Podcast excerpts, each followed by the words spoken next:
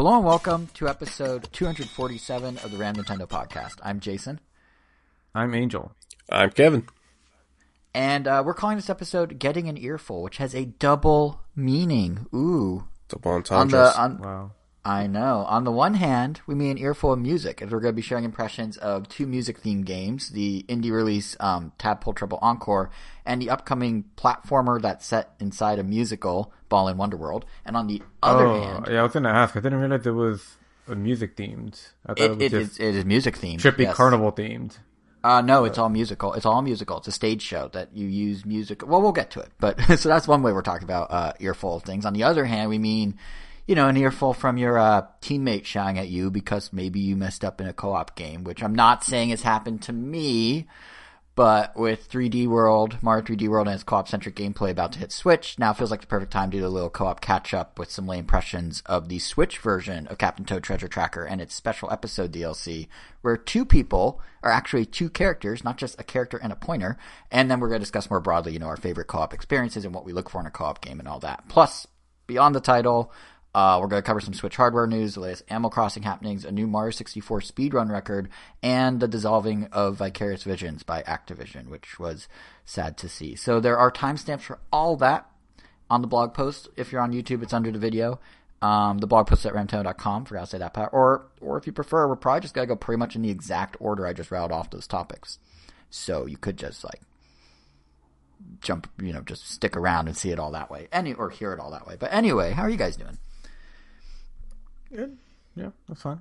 I'm losing my mind because I'm stuck at Why are home you- in quarantine. Oh, if you listen to QC, you know that I caught the coronavirus. I'm fine. Don't worry about it. And I, I know you're all worried about me. Don't worry. Don't worry about me.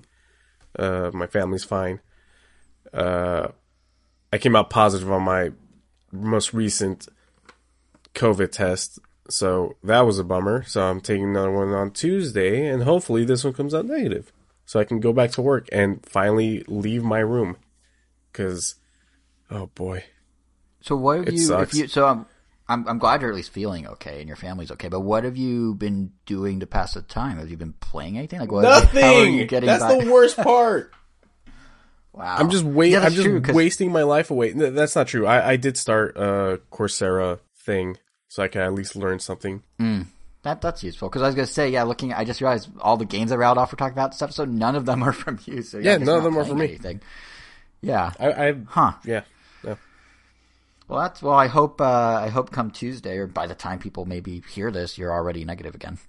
Well, yeah. Hopefully Fingers crossed. Yeah. Tuesday supposedly Apex Legends finally launches on Switch, so I might give yes, that a shot. Yes, that's shot. the rumor. Yeah, season eight is apparently when they're going to launch it. Um, multiple signals from Japan that's going to happen, but nothing official yet. So time will tell. But in the meantime, um, Angel, I know you you played something. We already said at the top uh, that rhythm game, that indie game, uh, Tadpole Treble Encore, uh, which actually I think that was originally on the Wii U, right? Like it's an enhanced port, hence the Encore, I think, right? Or was it Steam, or was it both? Or I'm not sure. Um, someone I know did mention that this um is a game that predates the Switch, and it definitely makes sense. It kind of looks that way. Not necessarily like a really bad thing, but I don't know. I feel like because it's a port competing with pretty much a lot of you know modern indie games, mini games have indie games have just gotten I don't know. I guess to look. I, know, I guess I'll call them like they almost feel like like not quite AAA, but just like double A in production value. Like they just look like they could compete easily with them. I mean, just look at Hades, even though it's like a 2D, on like pretty simplistic looking game. Production value wise, it looks like it just looks really good. It looks like if a AAA studio were to post like bust out a 2D game, it looks like that could have happened. Or, or it looked like it could have been it. But this game definitely has that, I guess, homegrown indie game look to it. To be Um, fair, isn't it like somewhat intentional because it's uh, the Brawl in the Family comic art guy, like the guy who draws Brawl in the, Fam- Brawl in the Family? I think he did the art for this, so that might be where it's coming from, at least a little. Maybe. But I mean, art style aside, um, I wasn't super like keen getting in, like I guess learning about the game and like before starting playing it, just because it. Well, I do like rhythm games. I I don't know. My, my favorite rhythm games are, you know, Rhythm Heaven and Elite Beat Agents. Kind of different styles of rhythm games. I mean, you have your typical like tap or strike something to the rhythm of a track, or you know, or rhythm heaven where it's just kind of random. Like it's just more like a little mini game, mini game more than more so than a rhythm game. But this one kind of mixes both, and I feel like it works better overall than it doesn't. Like the only real downside to I guess its game mechanics is essentially you have um I guess sheet music or it's just like one chord. I you know, you have your um how does the acronym go? Um all cows no no no. Oh, the acronym for for notes. Yeah, for for the chords, yeah, because you know Oh. you have um Yeah, like, you have your four lines, and then in between each line you have also like another note. So it's almost like you have like ten lines essentially that you're working with, and you're controlling this tadpole that you can move up and down across the lines. It just dodge. Essentially, you're just trying to dodge obstacles and survive and get to the end. But on top of that, you have these like pink bubbles that you can you can collect. There's like a hundred for each level, and following them will keep you, I guess, will just keep you from running into obstacles because you don't ever really have to do anything to the beat of the music. It's it's one of those games where everything else is going to the beat of the music. Um, pretty much exactly like um NSR. I'm pretty sure I talked about that here, or maybe I said I was going to and I never did. Um, because that one is like a you know third person action game where all the enemies and everything attacks to the beat of the music, but you're still controlling your character, you know, normally as you would to your own time. And So- yeah, you did you did talk about NSR. I think in our end of the year episode. I think you picked it as your Switch game of the year, didn't you? Like out of nowhere. Maybe that sounds right. Yeah. But but Tadpole Treble does the same thing. Like everything else is going to the beat of the music. You're hearing the soundtrack, the obstacles populate, and just and so yeah, and just do something to the beat of it. But you yourself are not. And usually, I am a much bigger fan of games where you yourself have to tap or do something to the beat of the music. But to do just dodging obstacles, if there's if all the obstacles are say like on the bottom half of that, I guess of those lines, I forget their proper name you could just like you know coast up top but luckily like that doesn't happen too often if anything like the the themes for each level are just really interesting and really fun like i really like the one of the more recent levels that i did i am almost done with the game i like all but beat it because it's it's addicting it's short and fun like um the last level within you have to like dodge these piranha that essentially you're being chased by like I think it's five piranhas, and you know as you're just moving up and down, dodging the obstacles that you would have to dodge anyway. You're also dodging the piranha from behind because they're chasing you. I just smacked the microphone, and if and then at some point they like turn. Well, I guess they form the shape of a gun and they fire themselves at you. So you have to, you know, kind of position yourself so that they're gonna fire somewhere that you won't need to escape to, just to make it you know easier. There's like some planning ahead to it. Plus, there's also another level where you're like being chased by barracuda. There's another level where there's like another tadpole that's like serenading you, and you're like kind of following it, but it's like also trying not to die. There's like also just a bunch of interesting little hazards just to, you know, just to keep the gameplay from simply being moving up and down. But you, I. I, I guess it's just something you have to get used to. But um, I mean, once I did, I, I mean, I did end up like enjoying it. But I, I just kind of wish there was a more, I guess, intuitive way of controlling it, because it feels like a game that kind of screams to be like on a touchscreen. And I actually didn't try if you could just use a touchscreen on the on Switch handheld mode. But Actually, that Essentially, that makes sense if it was since it was. I guess, I guess that confirms my was it a Wii U game? Yes, there you go. It was built for a touchscreen, probably. Yeah, because you know you literally just control the fish by moving up and down. So if you're, so if you, so if you have like I don't know, the top four rows, spikes are coming at you, and you have to go down. But then, the only way to dodge the spikes, you have to go to like the third to the last line on the bottom. Like if you hold down, you know it's kind of hard to, I guess, exactly time when you're gonna release it because the fish doesn't move that fast up and down. Like it moves just slower than you think it does. So I sometimes when I have to do like a bunch of like crazy up and downs and up and downs to dodge the obstacles, I usually end up hitting them anyway because it's kind of it's it's really easy to overshoot. It's yeah, overshoot or undershoot for that matter, and I don't know. It, it feels like it's so close to being like, I guess perfect as far as like a rhythm game goes, but that control wise just like it just didn't fit perfectly. But you know, it's still fun enough that I'm just gonna I'm still gonna complete the game. Like I'm enjoying it that much. But I guess like it's something like that that's probably gonna keep me from, you know, returning to levels to try to get a perfect score. It's more mm-hmm. like I feel like I'm probably just gonna beat it, and that's probably be it. But I mean, if you are accustomed to those controls, or you just managed to figure out the secret to always landing where you want to land, what I've been doing recently is just instead of, you know, just holding down, I try to count ahead of time like how many spaces it is. That way, I can just tap it that number of times, and it sometimes works better, but sometimes tap, but yeah, sometimes tapping it isn't as fast as just holding it down, so you still end up hitting the obstacle anyway. But yeah, it's a it's an interesting situation, but I think it's cool.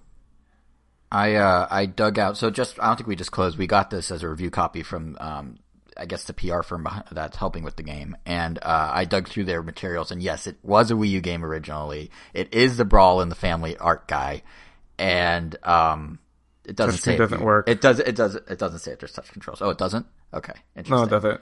You could control the menus with it, which is interesting, but you can't play the actual game with the touchscreen. Huh, that's kind of surprising. One, actually, one other thing that now that I'm looking at the materials, this is something I wish more games did. Apparently, Angel, I don't know if you did it. Did you unlock the developer commentary for each level? I thought there is developer commentary. I think I unlocked I, it for one of the levels, but I think cool.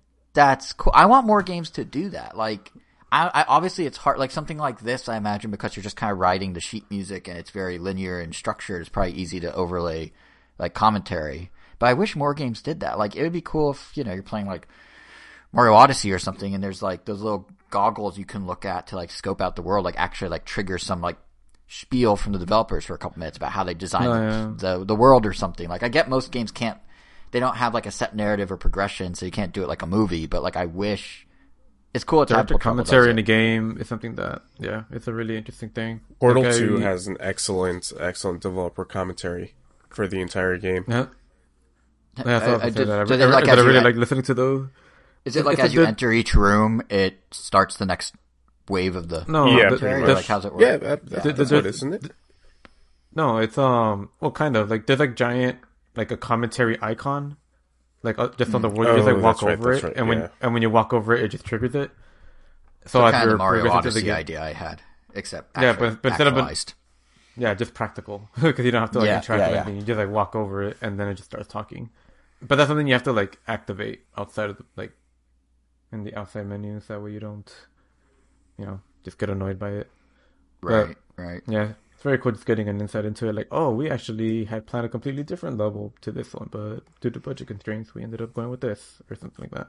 Mm-hmm, mm-hmm. Did you did you try the uh, again? I'm just scanning over their press release. Did you try the composition mode at all? Is that? I did. I do. It, it, how it, is it? Be, is it more like Mario Paint or more like SimTunes? I don't know if that analogy works for you. Did you ever play SimTunes? Uh, it's, it's definitely more like Mario Paint because I don't know what you're talking about for the other one. okay, I should explain SimTunes. Um, so SimTunes. Do, do I what? have to? yes. Uh, so SimTunes. I loved this thing as a kid, but basically, like, well, I, well, first, I guess talk about what Tadpole Treble's composition mode is like, and then I I can contrast it. That might work better. Is it just like it's... you just place notes, or how's it work? Yeah, that's pretty much it. I mean, you just you already have the, I guess the chords already laid out. Just all the lines are ready, and the only thing that I kind of wish it did a little better, or maybe it's too hard to ask right now, but um, actually, yeah, it is.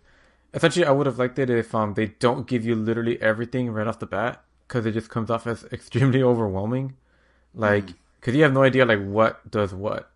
So, you know, it, it's obviously one of those things where you're definitely encouraged to beat the game first. That way, you see everything in action because just going into it right off the bat like I have no idea if some of these things are like collectibles or obstacles or anything, but everything is pretty much laid out on the screen, which just makes everything feel like really busy. But yeah, it's like your your eyes is drawn to everything, so it's kind of disorienting. But I'm sure it, it, it's just gonna be one of those things that you're just gonna have to like stay at it for a long time until you get used to the location of everything. It feels like kind of like looking at Maya for the first time, where it just looks intimidating and you don't really want to mess with it.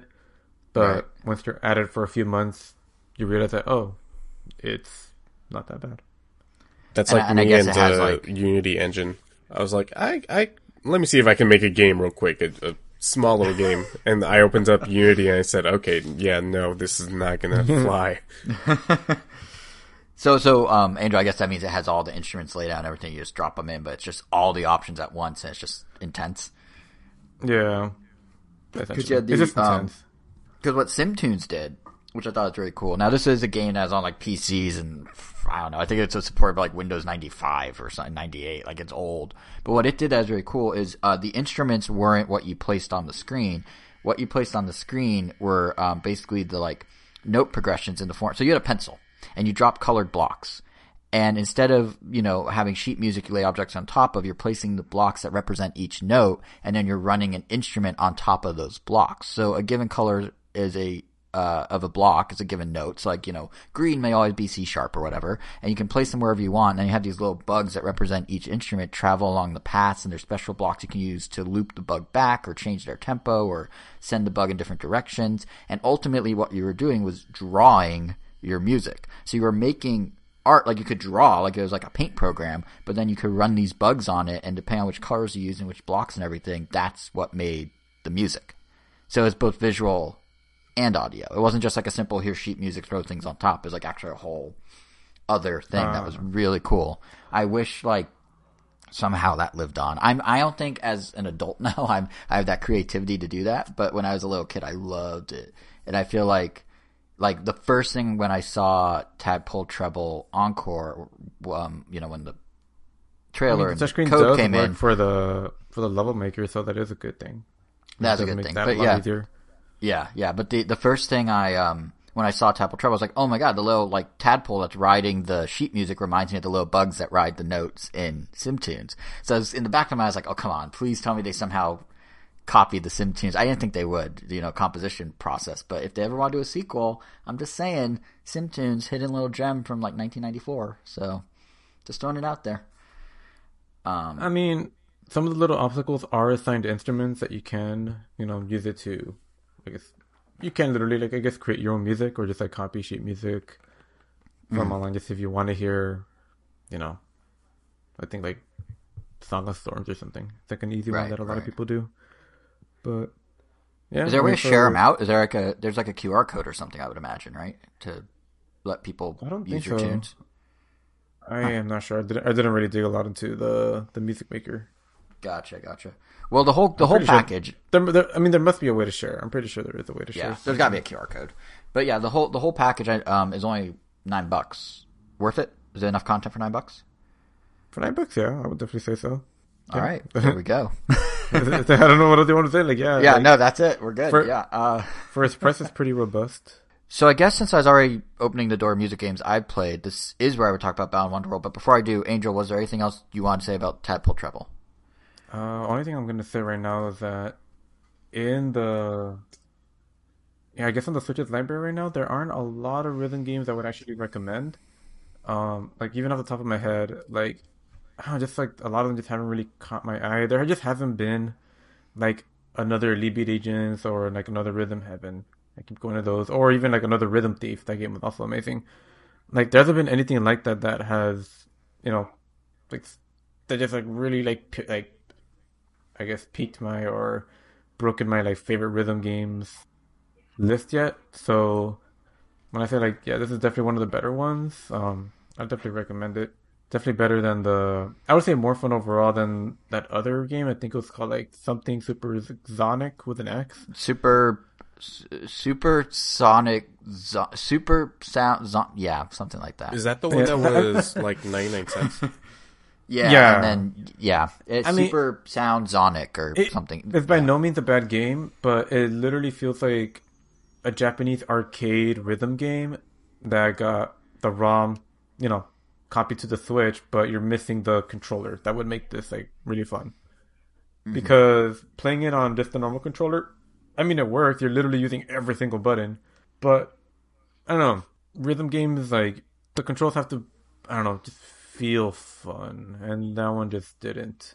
But it, it just feels like it's missing something, you know, like some big gimmicky peripheral, which would definitely make a big difference. But for now, yeah, I would definitely put Tadpole Treble at the top, at least from all the ones I've played. Guess there was us wait for those aforementioned Heaven Thief. We'll have to wait. Or, yeah, we just have to wait. Well, I think like a pretty glowing endorsement that's in the upper echelon because there's like 20 plus rhythm games on Switch, I think. So, you know, being towards the top of that. Yeah, is, and we yeah. mean actual rhythm. And I'm assuming that means actual rhythm games because I mean, NSR, I could see people considering a rhythm game even, you know. Though I right, wouldn't. Right. And I mean, even I'm like losing the definition, using the definition loosely because I'm like, oh, I'm going to talk about a music game with Balan Wonderworld, which to be clear isn't a music game, but a game set in a musical. So, you know, like, you like go. the definition of an actual Jason. rhythm game yeah, can't trust me. I'm I'm a fraud. Um, but yeah, I guess I could talk about Balan. Was there anything else? No, no, that. Thank you. All right, so I guess I guess I giving me a can. minutes. Of course, Angel. Of course, this is your show as much as it's ours. Anyway, um, yeah, it's Balan Wonderworld. Uh, so these impressions are only based off a demo very for the, patronizing. No, of course, I was being well. Okay, anyway, these impressions. the impressions I'm going to share for uh, Balan Wonderworld are based off um, only a demo for the game. The full release isn't out until March 18th. Um, and you know, I really did have some hopes for the game. Like conceptually, it checks a lot of interesting boxes. It's an original platform by Yuji Naka, who, as you guys know, previously did Sonic, and he also did Billy Hatcher and the Giant Egg back in the GameCube days, which I think we touched on when Balan was first announced last summer. That you know, Billy Hatcher is actually a surprisingly decent little platformer with kind of unique gameplay where you had to like roll these giant eggs around and the eggs would hatch into different abilities you'd use and there are power ups and animals that help you and all sorts of stuff. I like Um, that game. So I have to, what you do? I like that game. Yeah, Yeah, it's fun, right? Yeah, Like I not wanted to play it. it's not Yeah, it's not great. like, uh, it's not changing yeah, it's- the. It didn't change the world. It didn't set the world on fire. But uh, you know what? It was. It was fine. Ten Mm-hmm. like it was enjoyable. Oh man, that how old was I when it came out? I was probably like one four years older than you, so I guess I was fourteen. But yeah, it was fun. It was fun. Um, and like right off the bat, you know, because in part of Billy Hatcher, like the pedigree of Naka and doing all that had me interested in Balan, because even the gameplay premise is kind of similar here. Like instead of eggs with different abilities, you have costumes to swap between, eighty of them. And in the demo, uh, you know, sure enough, you have different abilities. You gain like a flutter jump or a ground pound or a Crash Bandicoot style tornado twirl or this vertical stretch thing that's kind of like when Mario uh, captures in Odyssey those uproot enemies and can get really tall and stretchy. Like all that is available in the demo, and you know, each costume does something different. And then you kind of pair that concept with the game's theme, which borrows a bit from Nights into Dreams with its whimsy, but basically you're playing through a musical to overcome the fears and anxieties of yourself and different people. So each world is themed around a person and their troubles. Like at the start of the demo, it's a corn farmer and his levels are themed around farming with giant corn stalks and crops scattered all over the level. And then ultimately you fight a boss that represents that person's, person's like, I guess, inner demon of sorts, which for the farmer, I guess is a big old dog or maybe a wolf because wolves eat livestock, but he's a corn farmer with no animals, so maybe not a wolf. I I don't know. Anyway, you beat it, and you, you know you get the person, you give the person their heart back. A wacky dance number breaks out, and then it's on to help the next next person. And all this is happening. Uh, this whole process is being guided by this whimsical hat for a head being named uh, Balan, who bears more than a passing resemblance to Nights, uh, which isn't exactly a coincidence since the character designer for Nights and even for Sonic, uh, a guy named Naoto Oshima, I think I probably butchered that name, but he's the character designer for Balan Wonderworld. It's the first time he's worked with Yuji Naka, and I don't know how long, which, you know, is just another box to check for why this game should be something you pay attention to.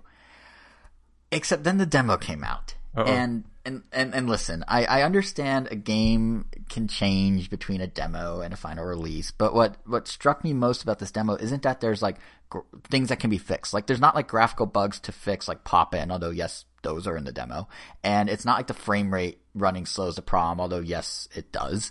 And it's not even, you know, that the worlds look a little sparse and simple, like maybe one from a couple generations ago that somehow is being released now. No, like my concern here is that all this potential, all this pedigree from the developers and their unique ideas and all that just feels I really hate to say it, it feels wasted on like the most ho hum platformer full of incredibly questionable design decisions. And I, I know it sounds harsh, but there's just so many things I don't understand about how Balan came to be. Like the whole game just feels ripped out of the early era of 3D platformers as if they didn't learn any lessons from the past. I don't know how many generations of games. Like take the speed of the game. I mean, frame rate aside, everything is just so slow. Like your character even when his animation says he's running, like he looks like he's running, he barely feels like he's walking. The camera, when you swing it around, does it so slowly. The the costumes, when you need to switch them, which to be fair is easy to do, you just tap L and R to cycle between them. But then each one has to have a little animation activating it that just makes that process unnecessarily drag. And that's particularly annoying because when you need to use a combination of costumes, which you know supposedly one of the big hooks of the game, and it's actually encouraged for its co-op mode in particular, where you have to kind of balance between costumes. Uh, it's annoying because there's no fluidity of stringing the costumes together. It's just this slow, rigid process due to each one needing to do a little fancy animation, especially when each costume only has a single ability. So if you want to ground pound to a platform and then flutter jump to the next platform and attack an enemy with a fireball, that's three costume changes, each with their own animation. So like if you do that with a Mario or a Crash or any number of mascots from the past, I don't know, 20 years, it's just boom, boom, boom. Here it's like boom, pause, boom, pause, boom, pause. And it just like really drags down the experience. And it's also odd that like, you lose the costumes really quickly. So if the one thing that's fast is how quickly a costume go away. If you get hit by an enemy, the costume's gone. That's it. First hit, it's gone. And then you have to backtrack to wherever you got it in the level to get it again. And you do need it to complete certain things. So there's constantly this zigzag if you have to get hit by an enemy. And even the process of getting a costume doesn't make sense. Like you have to find a key and take it to this gem that the uh, the console, the costume's locked inside of. Except almost always the key and the gem are just a few feet apart. it's not like there's a puzzle to solve. You just have to like get the key and literally walk over to the gem, which again just adds this feeling of slowness because it's like, why don't you just make the gem the whole thing? Why do I have to go to the right just to turn around and go to the left to do the same thing? It doesn't, it just doesn't make sense. And what kind of sucks is like that sort of shallow puzzle solving is pretty much what the rest of the demo amounts to. Like, oh, you need to open a door? Well, there's a switch directly next to it just go stand on it. You don't need to find it. It's just there. And at one point, um, I actually started to see these like dancing NPCs in part of the level, and I thought maybe they provide clues for deeper puzzles. Like, oh, they're signaling come over here, or they're telling you use an ability there. But nope, if you uh, walk up to them, they just all inexplicably fade away, almost like a graphical glitch, except it's actually intentional from what I could tell. I'm guessing they're supposed to be like backup dancers for your musical, because they are just kind of dancing around and stuff, but they're never really explained. They don't actually do anything. They just kind of exist until you get close, and then they don't exist. It's it's it's strange. And then there's also these other special uh, Balan bout segments where you get to control the Hat Man thing, whatever he it is. You control him, and you basically um, how it works is you unlock these bouts mid level and are then whisked away into like an entirely different thing. It's sort of like, you know, in Sonic where you go do the half pipe in middle of a level or something. Um, and when it first starts, there's Balan flying around with all these dynamic camera angles, and I was like, all right, here we go.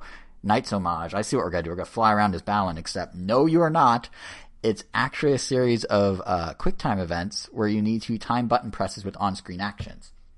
And those actions are, this is real, uh, slow-moving, semi-transparent, static images of Balan in set poses, and when they overlay with the animated Balan that's moving around the screen, like that animation of him in that same pose, you then press the A button.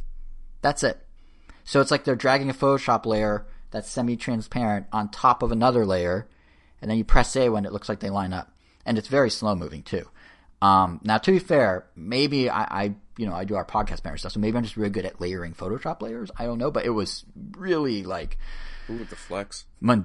Yeah, I know, right? What a flex. But no, it was really mundane. Like the whole thing just felt like I was like, seriously? Like they had this big climactic. He flies in, and then you literally watch a of like a fifty percent opacity image of him overlay on top of him, and it I don't know. And on some like on some level, maybe the simplicity is because the game is constantly being marketed at aim, you know, as being aimed for everyone, which kind of translates to kid friendly. And they do talk about how like co-op's really fun with parents and their kids, which again translates to kid friendly. But if I were to compare demos of other kid friendly platformers that I haven't played the full versions of, much like Balan. I look at something like Super Lucky's Tale, which I played back at E3 2019, and that felt like such a better, modern, more fun approach to platforming than what Balan's now doing in 2021. So I'm not even gonna, it, I don't even buy the, oh, well, it's for kids angle, because I have played slices of also for kid games that are way better than this. I think the, um, difference really just boils down to these odd design choices. Like, remember at the top of this whole little spiel, I was saying that there's a dance number that happens when you beat a boss? That, Angel, you brought Rhythm Thief, that would be a perfect time for some quick time events of its own, right? Like, you know, in Rhythm Thief, uh, they made all the cutscenes interactive. You, you had rhythm games in it, but nope. These dance numbers in Balan, which is a game set in a musical, are not interactive. They are not actual gameplay. They're just cinematics. Literal, literally just, they make these incredibly ornate original compositions. They have all these characters. You can't do anything with them. You just watch them and then you go back to the mundane stuff. And I think the, yeah, I think the biggest bummer of all this, to me at least, is not that the game is bleh. Like, it's that the blehness, for lack of a better term, is holding back some genuinely neat stuff.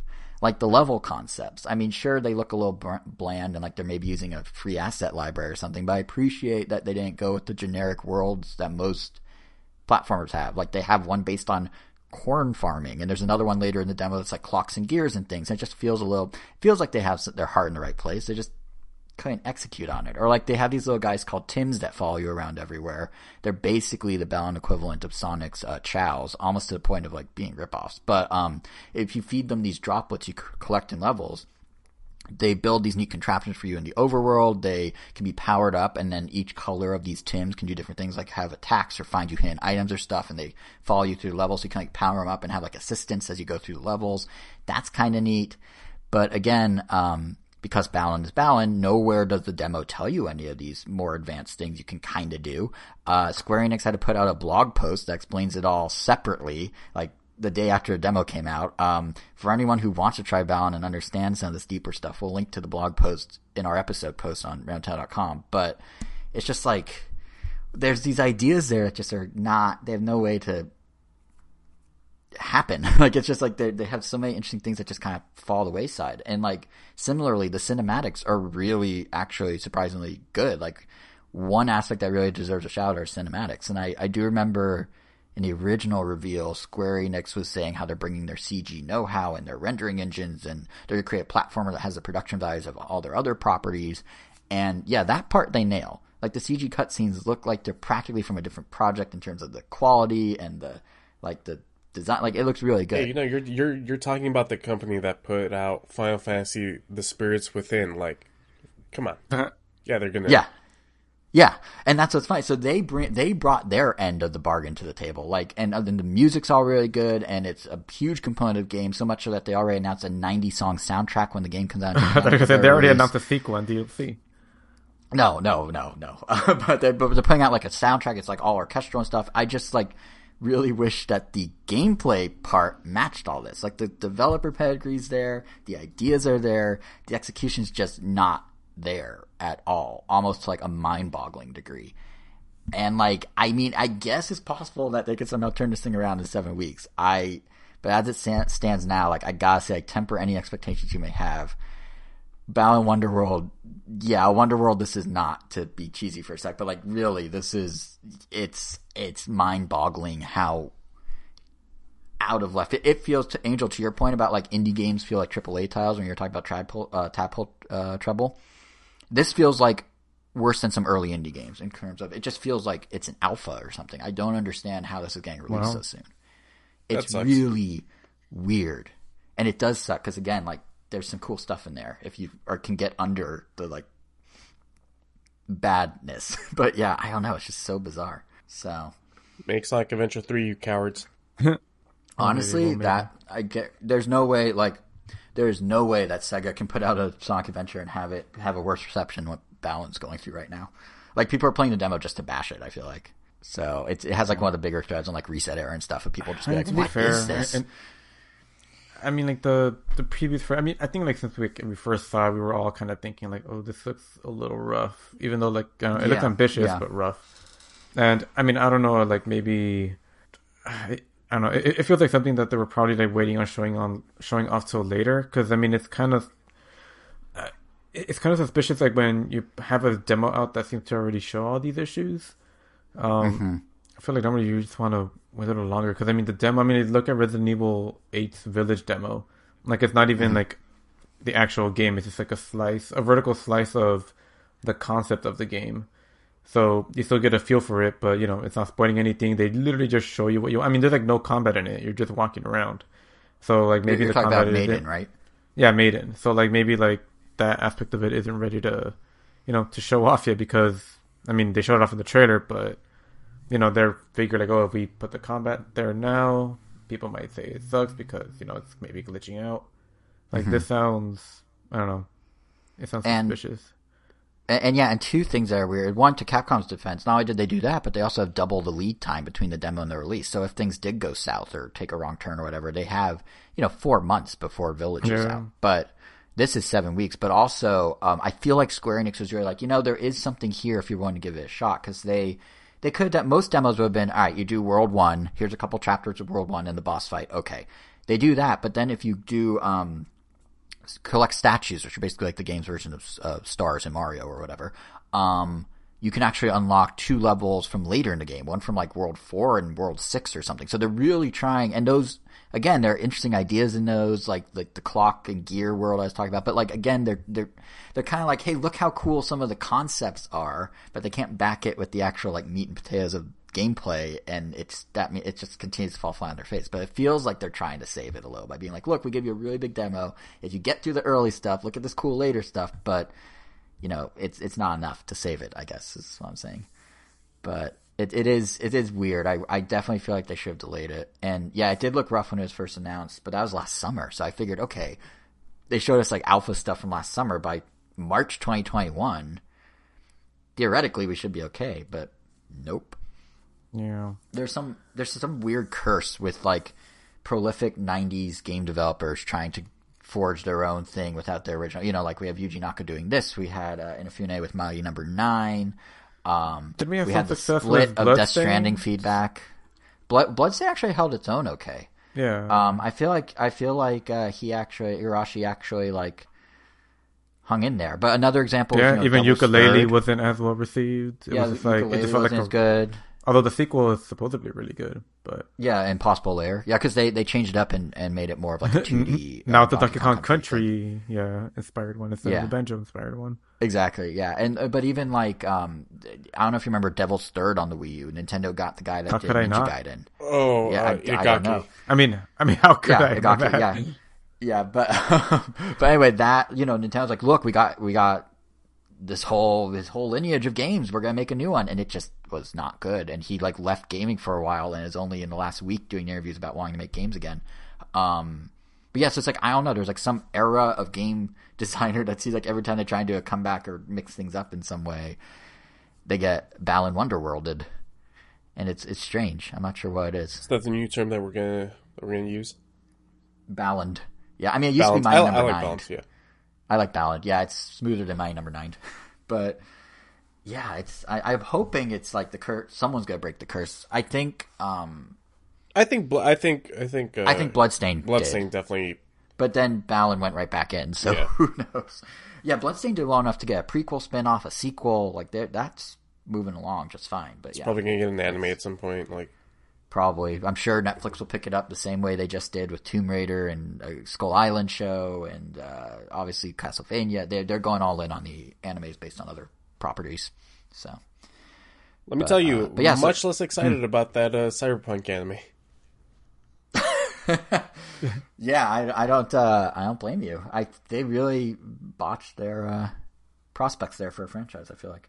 I mean, what if the game didn't have any of those issues, or or that's or that had nothing to do with why you weren't excited about that anime?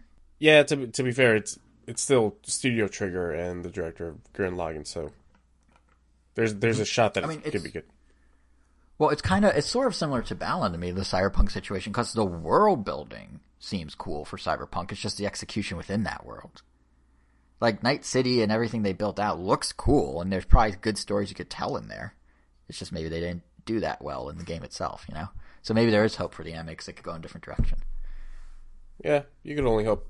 Yeah, fingers crossed. Um, I will say, luckily, not all the games I've been playing lately are as glum as Balan. Um, in fact, quite the opposite with the other game I wanted to bring up this episode, which also will lead us into our co-op discussion, which is Captain Toad.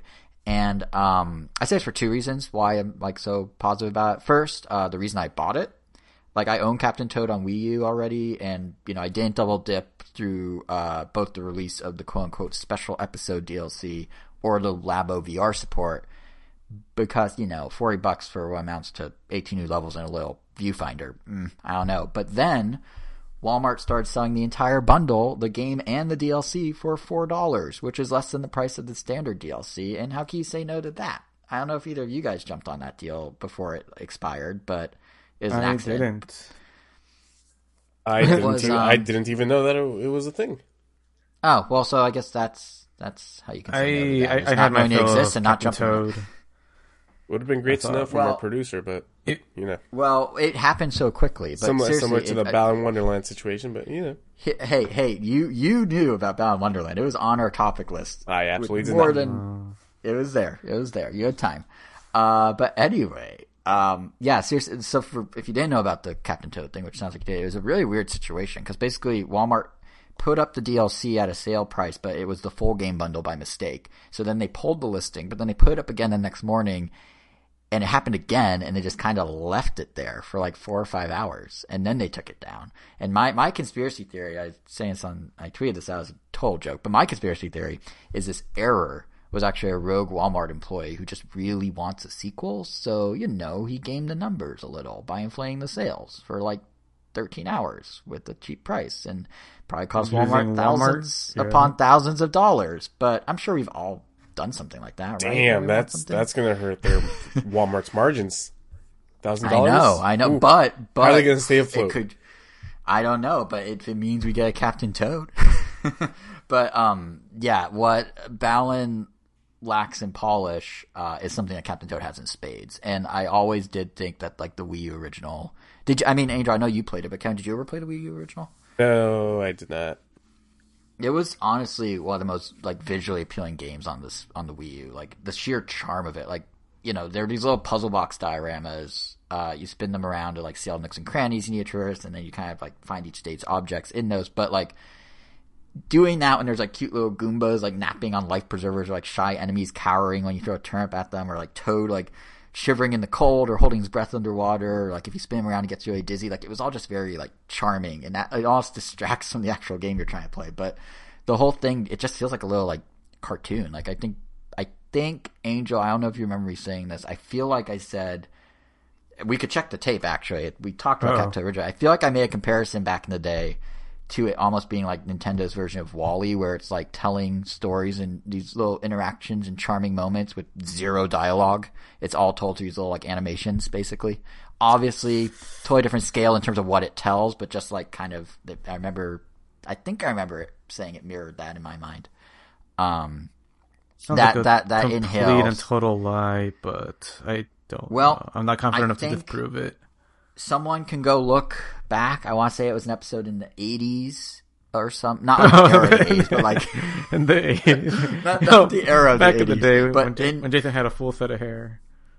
I still do. Thank you very much. Uh, no, but I think sometime in the eight, 80 number range, like episode 80 to 89, it's somewhere in there, I think. So someone can go check. But, um, yeah, now being able to revisit that and have these 18 new stages for only four bucks is, is pretty awesome. And so I actually want to talk about a bit are those 18 stages in particular, because unlike the rest of the game, here, two player is actual two player co op. It's not one person being Toad and the other being the pointer, which is, you know, fine in of itself. Like the pointer person is always able to hold enemies at bay or interact with the environment as you ran around as Toad. But, you know, when there's two actual people, the dynamic does in fact change because now you have two people in the same little diorama and you need to manipulate the camera angle together. So for those who played the original Captain Toad, like the still it's still the same gameplay rules. Um, you can't jump, can't really defend yourself against, against enemies. Uh, what else there? Like you, you know, you need to find like that primary objective of just getting the crown. It was a star in the original, now it's a crown. Um, and it's somewhere in this multi-story maze, and you have to move the camera around to sort of reveal areas where it could be or how to get to it. Um, but now everything's basically doubled up. So there's Toad and there's Toadette, which means theoretically you can have two things happening at once if you're both, you know, if they're both obtainable from a similar viewpoint. One person can grab all the coins or whatever, you know, do the secondary goal for the stage to like do the 100% of it. Another can work towards getting one of the three diamonds that are scattered around the stage, which, as a reminder for folks who haven't played Captain Toad recently, you need to collect those diamonds because the grand total of those unlock the later stages. So, um, you know, there's all sorts of different things you can do in concept by having two people and be more efficient. But what I found is that it's actually kind of hard to truly multitask in part because you never really have a static viewpoint. You do need to fairly constantly rotate the camera to see what's behind a bend or, you know, hidden away under a lip of a platform or uh, where a ladder is, that sort of thing. So if you try and swing the camera while your partner's on the move, there's a not 0% chance, higher than that in fact, uh, that you'll now have your partner, your toadette or whatever, run into an enemy unintentionally or hit an obstacle or, you know, die. And that's obviously the case too if they decide to move the camera while you're doing something. So what I found is more so than if you play with the pointer controls, communication really is key. Like you need to discuss the specific moves you're going to make. You need to talk through the potential paths you're going to take. And that makes it very different of experience than when player two is just your wingman with a pointer, like in most of Captain Toad. Um, Another reason you want to stick together, though, is one of the new mechanics introduced in the special episode DLC is called boo spotting. And in this thing, uh, actually, I should back up. The, the DLC has, uh, it's a mix of new stuff and, uh, new puzzles in existing environments. So there's five entirely new environments. There's a pirate ship. There's this amazing world made entirely out of snacks that looks great, really charming. Uh, but also retrofit some existing stages you played in the main game. So with boo spotting, what they've done is basically switch off the lights on some stages, made them a nighttime perspective, and layered them with boos. And it's up to the two of you to simultaneously shine your headlamps at the same boo at the same time to evaporate him, meaning you need to rather quickly coordinate on which boos to go after in what order and where in the level because they surround you fast and there's dozens of them. So it's a really like, it's again, communication's key, but you gotta stick together for that, um, to actually get through. It took a couple tries when we were doing it. Um, another new mechanic for some stages, or I think, I think it's new, is, um, it's called crown capturing. And for these, um, instead of just having one crown, you need to collect five, like, crown fragments, I guess, to summon the final crown for a level. The, the catch here is when you grab one, the next one will appear somewhere else entirely on the stage, but only for like 10 seconds or so. So this is actually an instance where you do need to split up uh, and sort of plot out each crown's placement, then sort of volley back and forth between your positions until you get a five, and then the big one appears, and that's that.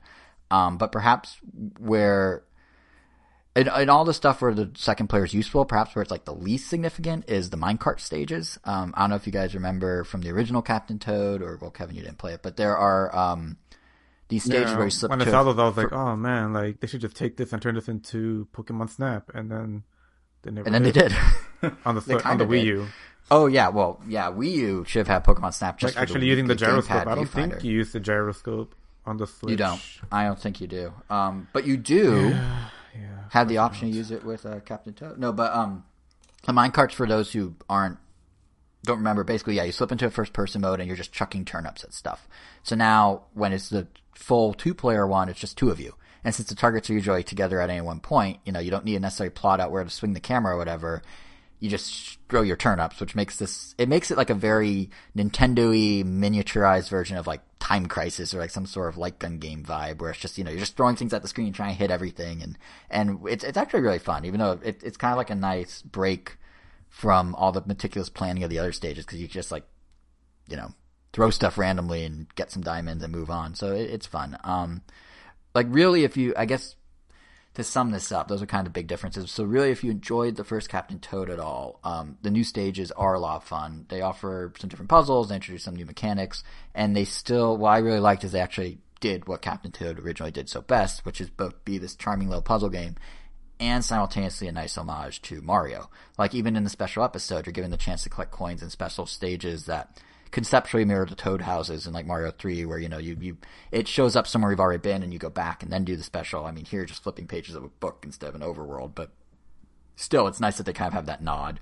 Or, you know, the turn up throwing is obviously Mario 2 reference. Um, getting the pickaxe plays the music from the arcade Donkey Kong game. Like it's all there. It all still feels very, um, Mario Omaji, which is cool. If you decide to jump in on this in the next couple weeks, or if you had the game for four bucks when Walmart was selling it at that and haven't played it yet, it is a nice preview of what to expect from Mario 3D World and Bowser's Fury. I mean, first off, since Captain Toad was modeled around 3D World, uh, that meant it too had those gamepad friendly touch based platforms to manipulate. So with the Switch version, both in the main game and the special DLC, um, they just mapped that to the uh, gyro controls. So the cursor is not controllable by rocking the controller back and forth. It works decently well. Not as precise as touch, I feel like, but not horrible either. So if you want an early sample of what that'll be like in 3D world, it's already right here. It's been here for a couple years.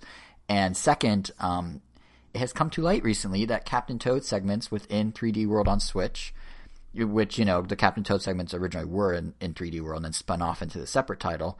Um, but the ones in 3D world will now support four players in uh, 3D World on Switch. So if you want a taste of what that will be like, Treasure Tracker offers half of that, but double of what you may be previously used to. So you can kind of like, you know, see how you feel about it. Uh, my one piece of advice though is do not play with just Joy Cons, be it in Captain Toad special episode or 3D World, because um, we originally tried that since the game iconography store suggested it, but man, it is not seamless. It is not intuitive. Like to move the camera, you have to hold a button and then the stick, which means you can't move while moving the camera, which is something I do all the time when solving Captain Toad puzzles. And then zooming out requires a similar action. It's just, yeah. So if you have a grip or a pro controller or anything that lets you do a full set with two sticks, go that route. Do not use Joy-Con only, even though the game, you know, because it's so co-op centric and it's on Switch and you, you know, you just pop off the Joy-Cons and play, like, use the sticks. Use both sticks. Um, so yeah, that's Captain Toad.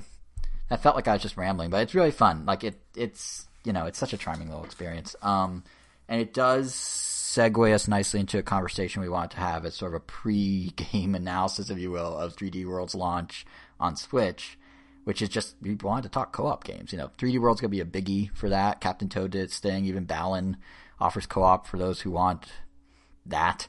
Uh, but more broadly, you know, co-op can play out uh, in a lot of different ways. So, you know, arguably even team-based stuff, like when we do our weekly Splatoon games, and like technically that's co-op in a way. So it does Definitely is co-op. kind of, Yeah.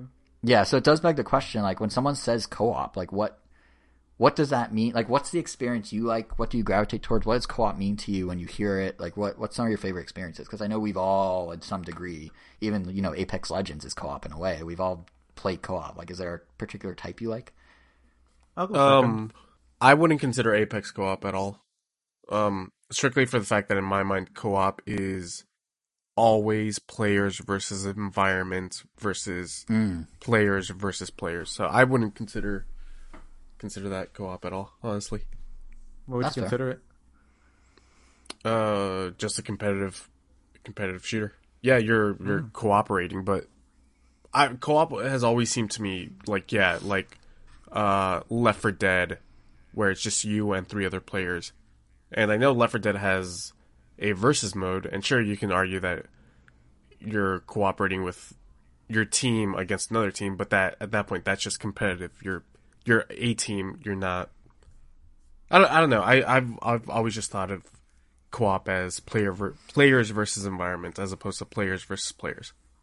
No, I've I've kind of been the same way, honestly. I was just um, like when I was, you know, when we were setting up this episode, and I was like posing the question to myself. I'm like, well, technically, anything where you're cooperating, by definition, is co-op. But yeah, I don't think when I hear co-op, I do not think like I.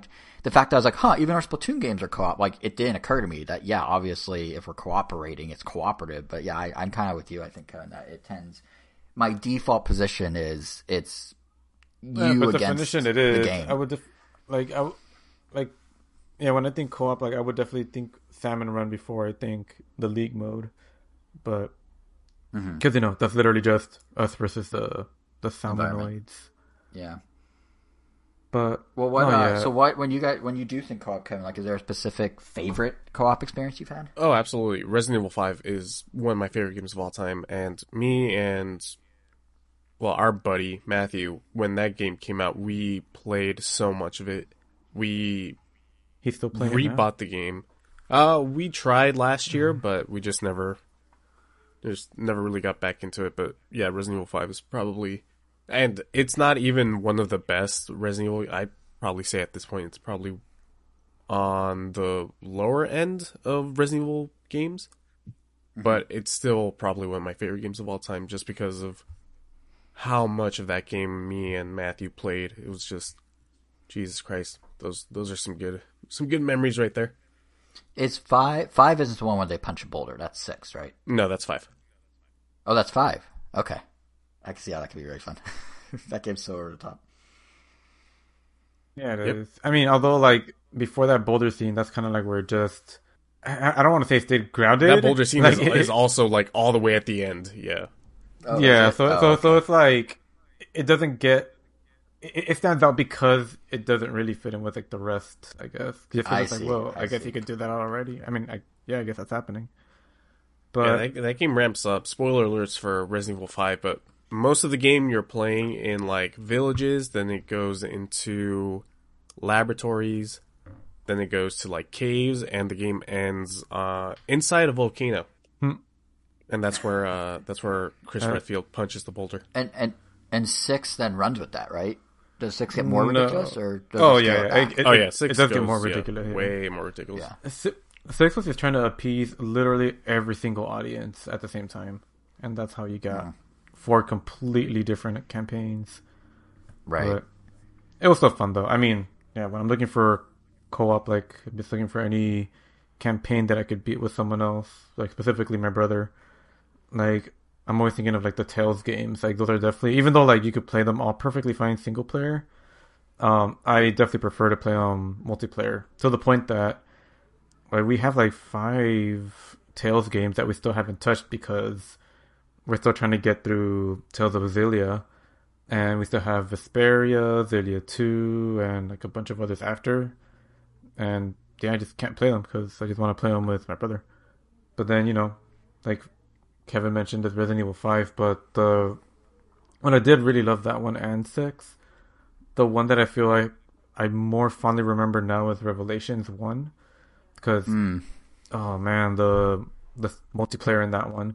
It was pretty much a raid mode, but the thing about the the co-op is that you end up playing it longer than the single player. Like I played throughout the I played the entire raid mode with a friend. Did Rev- And- are you but- talking about Mercenaries? Is that the raid mode? No, no, no. Or is that different No, from- uh, this is a little different. Um, like this one, like you're going from point A to point Z, and you're just trying not to die. Um, I it's there are some point based levels, but for the most part, it's just play through this section of the game again with remixed enemies and stuff. But you're doing it with someone else's time. So you might fight like waves and waves of the boss of the final boss monster, but he's like super tiny. But you have to get through, you know, Gotcha. a couple corridors from the game. But it all builds up to like the final level, which I kid you not, you run through the entire game. You're expected to run through the entire game in one run, like in one session. So you start from like the very very beginning and you go through everything all the way to the final battle, and you're doing it in co-op, and it's just really cool. It's definitely super fun, thematically, super hard. And thematically, the whole Revelations one was all set on that ship, right? So you're just basically running through the entire ship. Yeah, Or you're you literally ship? no, no, no. You're, you're pretty much just doing the ship sections. Um, Yeah, I mean there is like some caves, there's like some docks area, but those are all pretty small. Like the ship is definitely like the biggest section.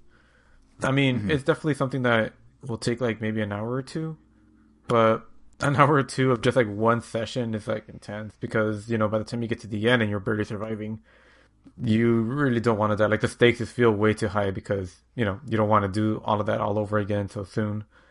But that's which is where the co-op like really hinges on, you know, communication and working together. Which, damn, I don't know. Capcom just like knocks it out with these co-op games because you know I can't really not talk about co-op and not bring up Monster Hunter, which is a hmm. game that gets exponentially better when you're playing it with someone else. Because I mean, I did enjoy it initially alone, but it wasn't until I started hunting with my brother in Monster Hunter 3 Ultimate that it was just a ton, a ton of fun. And you know, Portal 2, Pikmin 2, Pikmin 3. I know I rag on Pikmin 3 a lot, but the game itself was a ton of fun with the co-op, but you know, that also made it easy. But yeah, all those games. DKC 2, To, I kind of wish you could play simultaneously, but if anything, it's for the best because DKC 1, 2, and even the country games, like, you could play them cooperatively, but it never really felt, those don't really feel like co op games. Um, especially Donkey Kong Country Returns, Tropical Freeze, and the first one. Just because the you know, it feels obvious that the game is designed for a single player, but it just feels like two people are playing a single player game simultaneously. You're not really it doesn't really feel like you're cooperating or working together. It, we're just playing at the same time, which you know could sometimes be bad because you'll jump on an enemy that's supposed to be used, you know, to bounce across the the gap and get to the next area, but if someone does it too early, then the second player won't have something to jump on. So Yeah, that you know. that actually that's something that like when I think co-op, and maybe it's because I'm a brainwashed Nintendo fanboy, but I the the game that always drifts front of my mind is Four Swords, and your point about Donkey Kong Country and how it was just like it was two people playing single player. I feel like Four Swords for Nintendo. And granted, they've they've continued doing stuff like Donkey Kong Country. You know, you look at Yoshi's Woolly World or like Kirby Star Allies, and it's just you're walking together as a group of people, and you might bonk into enemies, someone else will get hit or that sort of thing. But like, yeah, like the new Super Mario Bros. Games feel the same way, except you could the carrying and throwing each other works a lot better in that game. Like I feel like the way they hide some of the coins almost encourages you to work with your partner to get them versus the Donkey Kong Mm-hmm. ones where, like I mentioned, e- 90 I would say like 80 70 to 80% of the time you're better off whoever is playing as Dixie, Cranky or Diddy they're better off just clinging out to Donkey Kong for almost all of the platforming parts except for a few certain ones where you know it's just really really hard that you want to have multiple attempts at it just so one of you could survive so that the other person could spawn on the other side right? so yeah, like I said, it really does just feel like you're just playing it simultaneously and just, I guess, decreasing the amount of times you will have to redo it versus you know working together. I don't know. It's Yeah. weird. Which, which is which to go back to what I was saying about Four Swords is I feel like Four Swords was a tor- turning point where Nintendo realized, oh, if we're gonna have people all doing the same thing at once, make it cooperative. You're all moving towards the same goal, but like a little head to head inside isn't so bad. Like the idea of you know who got the most rupees in Four Swords, or now with 3D World, or then with 3D World, now again with 3D World, you know who has the crown, who's doing the most coin collecting, or whatever. Like adding that slight competitive like twist to a normally very cooperative experience. Like I really like that. Like Four Swords is one of my favorite co-op experiences. I think it's just a really cool sort of like. It's not me in the middle because it's still more cooperative and competitive, but it gives purpose to the fact that you have all these people crammed on a screen at once and they might be bonking into each other. And sure, my strategies of throwing someone in New Super Mario Brothers, but you know, like it it basically sidesteps the thing you were describing as being an issue because it makes it part of the experience.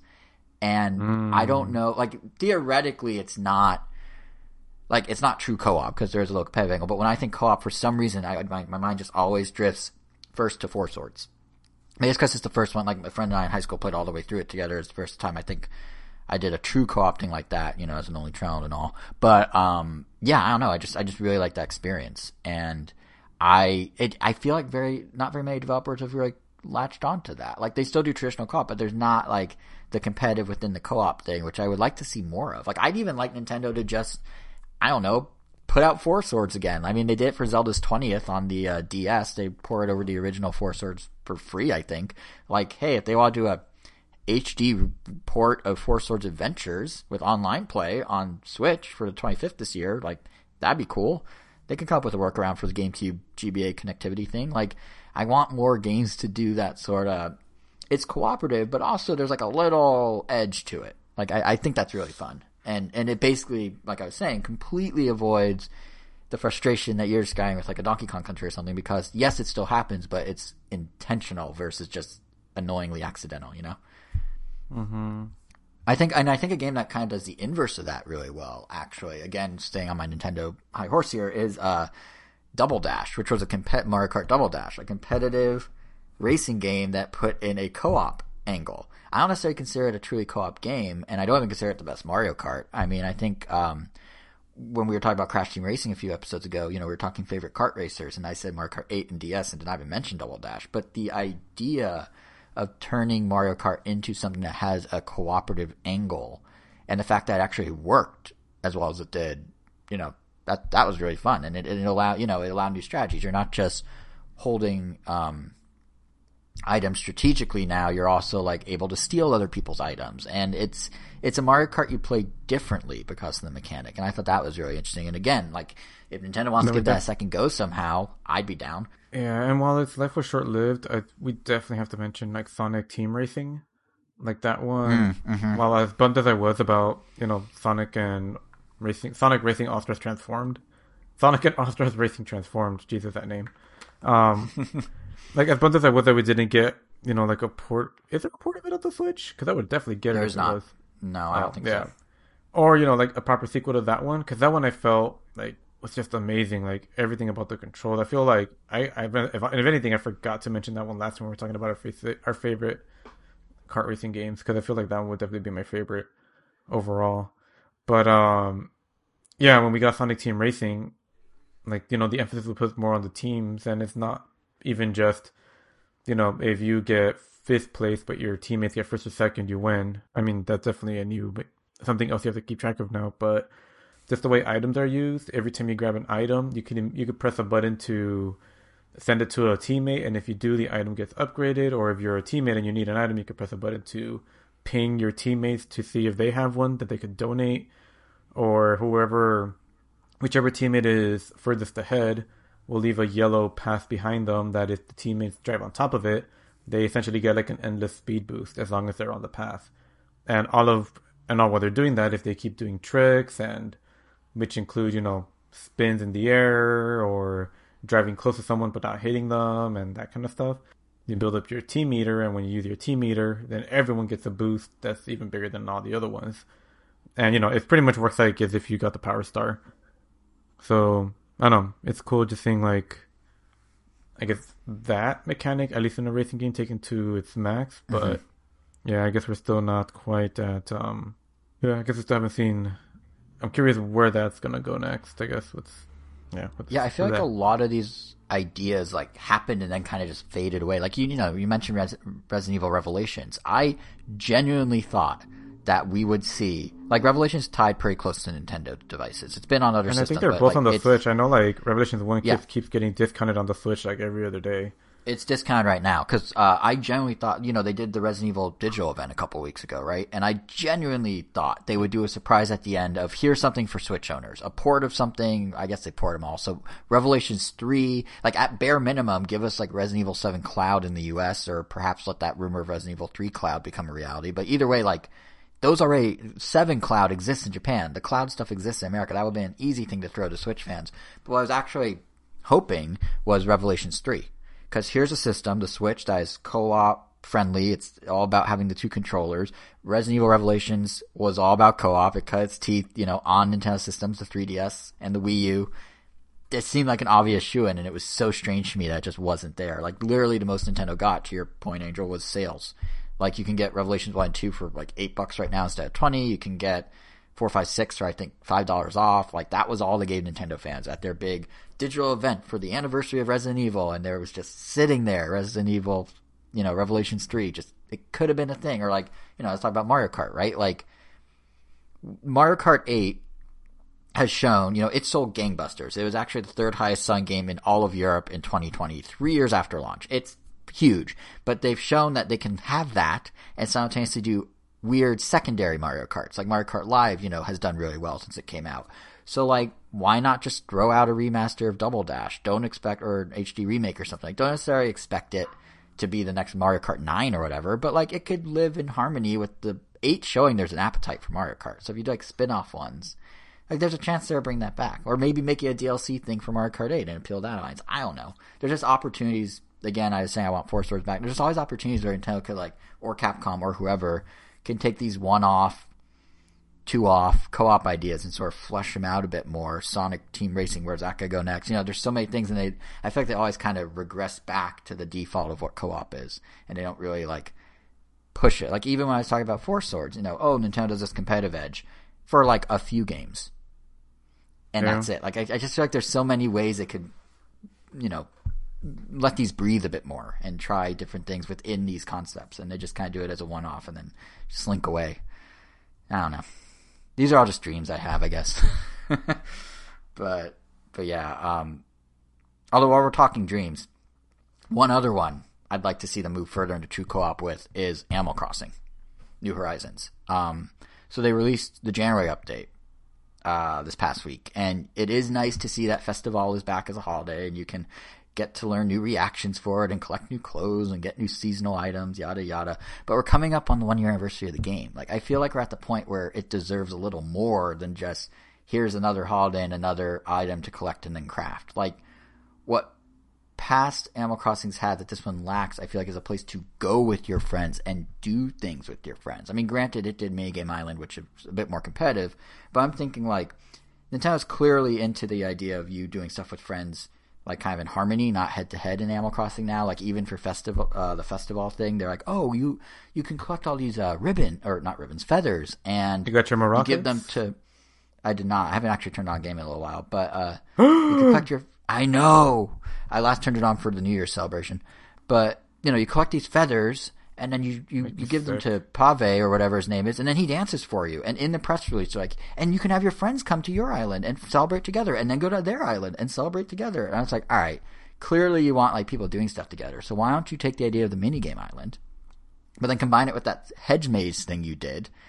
and I don't know, maybe do something a special limited time event where you and your friends need to complete a maze together, and you each have a tool you have to rely on each other for, or like, you know, and then you all get a reward or something, and they can possibly even do a four swords thing where whoever you know did the most of something gets a little extra or whatever, or maybe like a better fit for that would be. You go to an island and you have to collect a special seashell or something, or get the feathers for festival. But then whoever gets the most feathers gets an extra item. So you're all getting the benefit of what happens if you get feathers, but one guy gets a little something more. Like that mechanic of four swords, I feel like they could just toss into Animal Crossing and it should feel pretty natural. So I'm hoping they maybe start fleshing that out a little more because right now I feel like all the Animal Crossing updates are very just like simple. It's just like, all right, new holiday, new new thing to collect, new holiday, new thing to collect. Oh, here's a new reaction. Okay, new holiday, new thing to collect. Collect. Like if they can um sort of spruce that up now that we're at the one year mark of that pattern, that might be kind of cool. And and I feel like I mean they have the March update coming. That's the Mario anniversary festivities. Maybe they do something there. I don't know. I mean, they aren't really. Nintendo's weird in that like they things from Animal Crossing they don't just give up on. I mean, it took four years, but they announced that the uh, Sanrio collection amiibo cards for Animal Crossing are now coming to the U.S. Uh, they're Target exclusive, but they've been around in Japan forever, and you could uh, scan them and you get Sanrio character posters like Hello Kitty and stuff um, in your home. Yeah, and they've been a thing since Happy Home Designer, roughly. Uh, Nintendo never brought them here, but out of the blue, they're like, "Yep, we'll bring them out in March." So, like, clearly they're not just letting things completely fall onto the wayside. So there's a chance an, an Maze could come back. There's a chance an Island could happen. Maybe in due time we will get that, but that's just you know, I just because I was thinking like Animal Crossing sort of is a co-op experience, but isn't really. But maybe there's an opportunity here. So, like I said, if we're talking pipe dreams, that's my newest one. But just just wanted to ramble about that. I mean, it could be fun, I, right? I, Like, I, it seems I like wish, I, wish that's- there, I, I do wish they had a more intuitive way. Like even if they don't give you the tools to quickly design the core island, I wish there was maybe like a side island where, you know, you could create obstacle courses or something like that easily, and just like just something that like resets itself. That way you don't have to, yeah. you know, sacrifice a part of your island, and you know, it also just takes forever for that matter. But Yeah, Yeah, yeah. I mean, maybe in due time, maybe there'll be a bigger update. Um, but yeah, Andrew, you did mention Monster Hunter, and uh, it is making news right now. And I know this is something to get some thoughts on. Uh, they announced that Monster Hunter Rise will be getting a special hardware bundle um, for Europe and Japan right now. America's not confirmed, but it is a Monster Hunter Rise edition version of the Switch that has some designs based on the game's icon iconography, I guess you could say. Um, and it will have a Pro controller option as well and uh, it's not coming to America. That is surprising. Yeah, at least not yet. Maybe it'll be announced between now and the time this episode gets posted, but you know, tomorrow. But uh, yeah, you would you consider getting a Monster Hunter Switch? I definitely would if there was more to it. Like, damn it, it sucks because I'm like really, I'm like on that fence because like my Switch, like it sounds like it's dying. Like the motor is just, well, the motor, the fan inside is just extremely loud, and it just sounds like it's just like struggling to run at times, even when I'm playing games like Donkey Kong Country 2. But Yes, I kinda wish- it, it starts spinning up for a Super Nintendo game. it spins up at random times. I don't know if it has anything to do with which game it's playing or not, but Yeah, and I've already like cleaned the the vent before. Like it, I don't know. It just seems like it's just like getting ready. I mean, it's almost four years old. It's kind of crazy that in a month and in about a month and a half, it'll be four years old. But I was kind of looking for an excuse to like get a new one, and I'm kind of hoping like even if it, you know, I I tend to ignore or just like take every single room I hear with a huge like green, well, not even a grain of salt, with a pile of salt. Um, but you know, like if they were to release like a newer, beefier version of a console right now, like that would be something I would definitely look into. But uh, yeah, I can't justify buying basically the same Switch. Monster Hunter makes it really tempting. Maybe at the very least we'll get the the PS no the the Pro controller. But I don't know. I thought I thought for sure like if they were to release a Monster Hunter version of a console, it would come with you know something else, kind of like the new 3DS did when they had its own Monster Hunter edition. That was the new 3DS. I think around the time that the new 3DS was announced. But Yeah, it was. I Yeah. think it was one of the um, launch options. Pretty much, I, I I wish I could justify getting it, but I can't. Switch is still alive. I guess that's all that matters. Yeah, it's uh, it's interesting because there's two ways of looking at it. I feel like because one is obviously, especially with something like Monster Hunter, where it needs that graphical power and that extra boost. Like launching with a souped up version of a system makes sense. But on the flip side, I could totally see Nintendo possibly having a Switch Pro later in the year and being like, well, how do we clear out inventory of the current Switch from our warehouses at a faster rate now that the holidays are over? well, we could do some special editions. So let's dip one in red paint and do the Mario edition. Let's do the Monster Hunter one. Now get people to buy them and then, you know, switch the production line over and six months from now there's the Switch Pro. Like, I, I could see it going either way, but it does put people in a weird spot because like, yeah, like, technically the Monster Hunter Switch is an upgrade from yours. It has the better battery, but that, you know, maybe isn't Yeah, enough. And if I you don't know think that, that, there's a. Switch, Yeah. yeah. And if you know that like there's a better, a literal better system looming on the horizon, I could see how it could be. You could be kind of torn. It certainly doesn't help that the rumor mill keeps churning out new things about the pro. I mean, this one take also take with a pile of salt, but there's rumblings from a Brazilian journalist who may or may not know what he's talking about that the new Switch might actually be called the Super Switch, opposed to the Switch Pro, as an, an homage to the Super Nintendo, because uh, it's the 30th anniversary of the Super Nintendo this year. Now, I don't know how I feel about like like let let it whether or not it's true. It seems plausible because like Nintendo likes doing throwback stuff, and it's a good '90s nostalgia thing, and that's what's in right now. I don't know how I feel about that because I feel like that implies a um successor system, like not an iteration, but an actual sequel. Because like the NES to Super Nintendo was an actual generational jump. So I feel like if you go Switch to Super Switch, that implies a jump. So if they are going to do that, and it's just an iterative update, I think that actually signals that Nintendo might not do a proper Switch 2. They might just keep doing iterative updates, which is an would- interesting concept for a game console. It would be cool, and I'm not opposed to them like you know deciding that you know we're starting, we're thinking of the Switch as a new starting point, and let's just perfect and evolve this design over time. But so which, in my personal like wish list dream canon, like we would just keep get we would just keep seeing better versions of this. I guess both handheld and docked console that will continue to have the backwards compatibility, but just keep getting better in other ways. You know, over mm-hmm. time we would expect the technology to get more powerful in handheld modes, or maybe be like still a generation or two behind. But I don't know. I think that'd be cool. I'll just Yeah, it and it seems like like and it makes sense for it Nintendo. seems like the industry's yeah, and it's basically mirroring how iPhones are updated. Like, yeah, there's new ones that have new specs, and they're always like super like, oh, look what this can do, and now it has this screen, now it has that. But all the stuff still kind of runs on the old one. It's, it's basically the PC gaming approach of just iterative, you know, and and they're already training people to the idea that your game will run differently on your Switch. They've been training them for that since 2017 because you know they had uh, docked mode, undocked mode, different performances for each. You could go into preferences for some games to choose performance over not, you know, like the cloud games. Like they're sort of building up this mentality of, okay, there's different ways you can play your games. They work across everything, but you can optimize yourself a bit if you want. And, you know, if they were to do Super Switch and just have be iterative and then do, I guess, a Switch 64, like a Switch Cube or a Swi- uh, Switch with Wii in the SWII TCH. Like if they were just kind of go down that path of each Switch is still a Switch, but just making the moves forward. Like that could.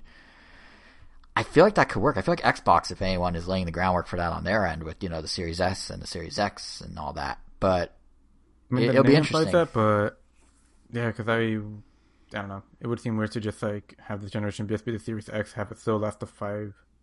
Actually, no, not even. It hasn't even been five to six years lately for the other consoles. I feel like yeah, they've been what seven to eight, six to seven. something like that. I think 2013 to 2020 was um was the last batch. Yeah, but and, and that's the thing is Nintendo's gone on record that they think the Switch still has a lot of life in it. They don't. They think it's gonna last longer than a normal generation for them, which is about five years. Um, so the iterative idea makes more and more sense as you think about it. I don't know again if the Super Switch rumor is true. It's some Brazilian journalist, but the the idea of an iterative Switch that kind of spun out of that is certainly an interesting one, and I I don't think I'd be opposed. I think the one thing they need to do if they do that though is they definitely need to figure out how to fix the Joy-Con drift issue. They can't keep iterating on the same thing with the same controller. Like you know when they updated the Switch with the new battery, they left the Joy-Con issue two years in, and now what's happening is it's this growing groundswell of problems. I mean, for me, I still have my drifting Joy-Con because I use my Pro Controller now, and um, it's getting worse. But in terms of the sheer number of cases, it's getting worse. I mean, over in Europe, there's been 25,000 complaints filed with the EU's consumer program, which is called the European Consumer Organization or something like that. BEUC. I don't know what the B stands for though. Um, but anyway, 88% of those complaints said the issue occurred within two years of a Switch purchase. Uh, which now means the group is actually considering a real investigation and potential action against Nintendo for what they uh, deem to be early obsolescence, which is very much a thing. It's what Apple got hooked for when its battery uh, throttling behavior on iPhones was happening through software, and the EU got pretty mad at them about that. So Switch owners, you know, uh, complained directly to Nintendo didn't light a fire under them for a fix, and instead they just had Furukawa, their president, be like, "Sorry, gang." Like maybe the EU actually threatening real action, like they took against Apple, will cause a fix even if it doesn't, I just hope whatever the next switch is, they actually address it because it's getting a little ridiculous. Like, you can't have a system if they're going to do like iterative updates and have this thing last for ten years. You can't eight years in so be like, oh yeah, we never fixed the Joy-Con problem. Like it's it's absurd. So hopefully, hopefully, what whatever shape the Switch Pro takes, hopefully they at least address that, and maybe some 4K would be nice, but mostly the Joy-Con. Um, but yeah, so I I guess we'll see. We will see. But um, total left turn here, Kevin. You had something you wanted to bring up, right? Uh, Mario 64 speedrun record. Uh, I, I, I think it was just in general Mario 64 speedrunning. Sure, yeah. Um, so recently a speedrunner who goes by Cheese beat the world record in Mario 64's 120 star leaderboard. I didn't see the run, but I just saw the the clip of him where like he he gets his time and man does he lose it when he gets the gets the time. Um, he beat a speedrunner who goes by Simply, and when Simply beat the record last year, he actually beat it by like a whole 20 seconds. Cheese barely beat out Simply's record by two seconds. Oh wow. Wow. Yeah. If you if you guys watch the clip, even Cheese has no idea whether he's gonna beat it or tie it or just lose it, because that's just how close he got. Um, so like I mentioned, Simply took the world record last year, and when he beat it, it was followed by what is considered the most wholesome moment in Twitch history. I don't know if you guys ever saw that video. I don't think so. May- Did he tell his mom? What happened? Is it the one where he told his mom? Yeah, exactly. So it was Yeah, a I've couple seen it, minutes after the run ended, and his mom walked in the room, like off screen, and he was teary eyed because you know he he just achieved a, a lifelong dream of his of, of grabbing oh, this Totally. record. Yeah. And like Yeah. she asks him what happened, why are you crying? And he tells her, I got the record, and immediately like she yells to her husband, he got the world record. And they both come in and they both give him a hug. Simply he gets emotional again and like this is all being live streamed too to like thousands of people. It was like a very touching scene seeing parents being very supportive for you know, a thing as trivial as the world record for Mario 64. Um but now that he's lost it, he's absolutely going to reclaim the title. He he congratulated Cheese. Uh, I believe Cheese had the world record for a while, then was beaten by some guy named Liam, uh, who I caught a little bit of his world record run, and then simply took over. Uh, but now Simply is is obviously gonna gonna try and reclaim the title. And yesterday, I actually saw one of his like very first few attempts since losing the title, and my God, he didn't reclaim the world record, but if he were to like post up his time, it would have been within tenth place. And even in that run, my mind just can't comprehend the amount of precision required to perform some of these moves that they do and just like how surgical these button and joystick inputs must be um because like anybody in the speedrunning community knows that any wrong move that can cost you seconds might just be enough to end an entire run i don't know if you guys have ever tried speedrunning anything No, I am Uh, definitely afraid to try it. Nothing super serious. Like the closest thing, um, just like maybe a casual guess speedrun like yeah, like like the closest thing I got to, I guess, like trying to perfect something was um speedrunning New Super Mario Brothers for the Wii. Like I remember doing that a lot in college. I think I was able to beat the whole game in under twenty. No, it was like close to a little under thirty minutes, or something like that. And I just had like the whole path. Like I don't know, it, it was fun. I wish I could do more of that kind of stuff. yeah so Yeah. um, mo- most of the speedrunners will be using a program that'll show them whether they are making good or bad time between like various checkpoints they make. Have, have you guys ever seen like an entire speedrun? No, yeah, I, I've Not an definitely entire watched, one, but I. Or go ahead. I watched a few. I was like, if they're under like two hours, I'll probably watch the whole thing. Like probably Right. like something I just have like playing while I'm doing Playing something on the side or something? Yeah. Yeah, but I do love seeing like you know the like their estimated completed time. How it has like a bunch of different little categories, or I guess like mm-hmm. milestones where Oh yeah, it's like there oh, we you go. have, you have to Milestones, get to the key. checkpoints. You have, you have you have to get to like key. You know, it just has like abbreviations for Right. like, the section like or like second key first jump blah blah blah Mhm. or boss one or whatever. I. I, I, I, I can imagine that'd be stressful. yeah, the psychological toll that it must take on a speedrunner to be like, man, I can still make any lost time, or like, oh man, this run is dead. Am I just wasting time at this point by continuing? It's nothing that I think would be able that I'd be able to take like alongside making perfect jumps or flips. Um, and even if you are making great time, you can absolutely still get in your head. Like I can make a mis- like I I can be like 30 seconds ahead of of like a milestone and then i'm like okay i can make a mistake or two and then that'll just snowball into an avalanche of mistakes which then just kills the entire run but man in that I mean, on a small scale, that happens with me with time trials and like Mario Kart or something. Oh, yeah, in, like, absolutely- those, absolutely. And time trials I'm are a form of sloppy speedrunning, in for sure. general. So, like, I'm just sloppy with how I play things. So, like, yeah, like I props to them that they're able to get in that zone and be that precise. Like, I just can't wrap my head around it.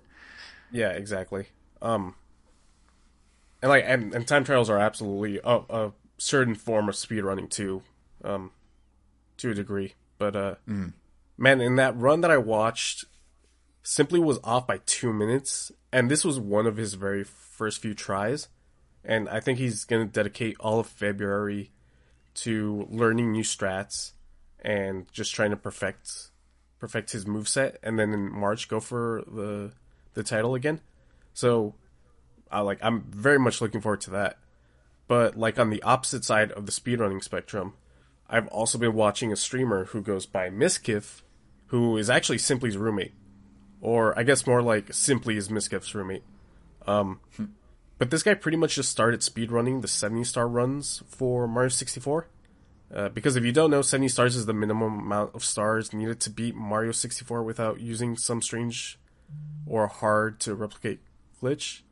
Uh, That being said, the both both the uh, 70 and 120 runs do use glitches. And on this podcast I've been less than favorable to speedruns that use glitches, but at least with the 70 stars, like 70 stars is you know the de facto number I of stars that you need to. They're still separated by the game. category, right? Like, like don't they have a like 100% like I guess clean run, which is like no glitches allowed versus one that I guess anything goes basically.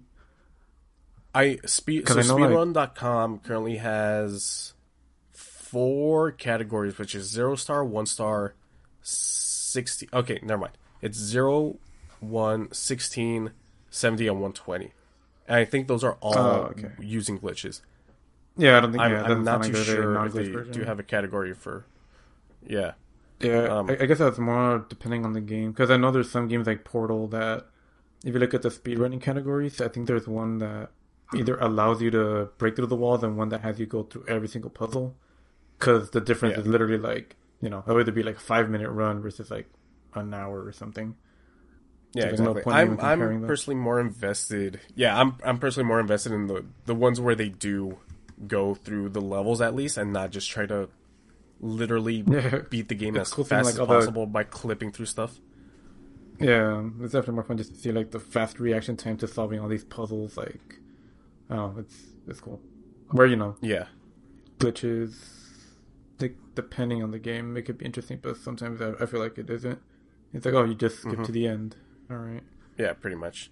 Um, so, anyways, Mizkif just started the 70 star runs, and I don't think he's aiming to be the number one.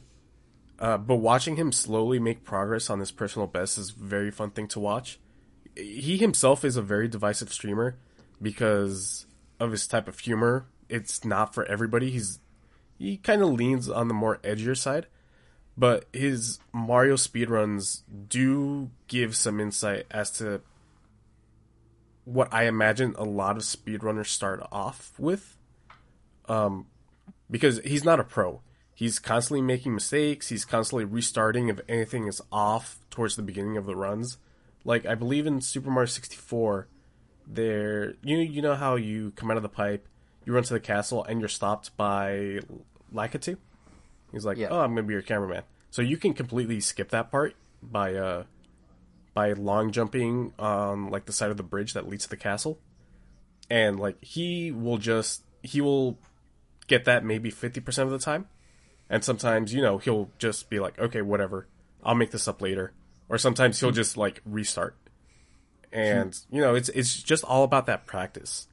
Um but then there are multiple times where his chat will be telling him, "Oh, this is a dead run. This is dead run. This is dead run." And he'll just tell them like, "Shut up, chat. I know I can do it." And then, you know, at the end of it, he'll shave off a few seconds off his personal best in the end.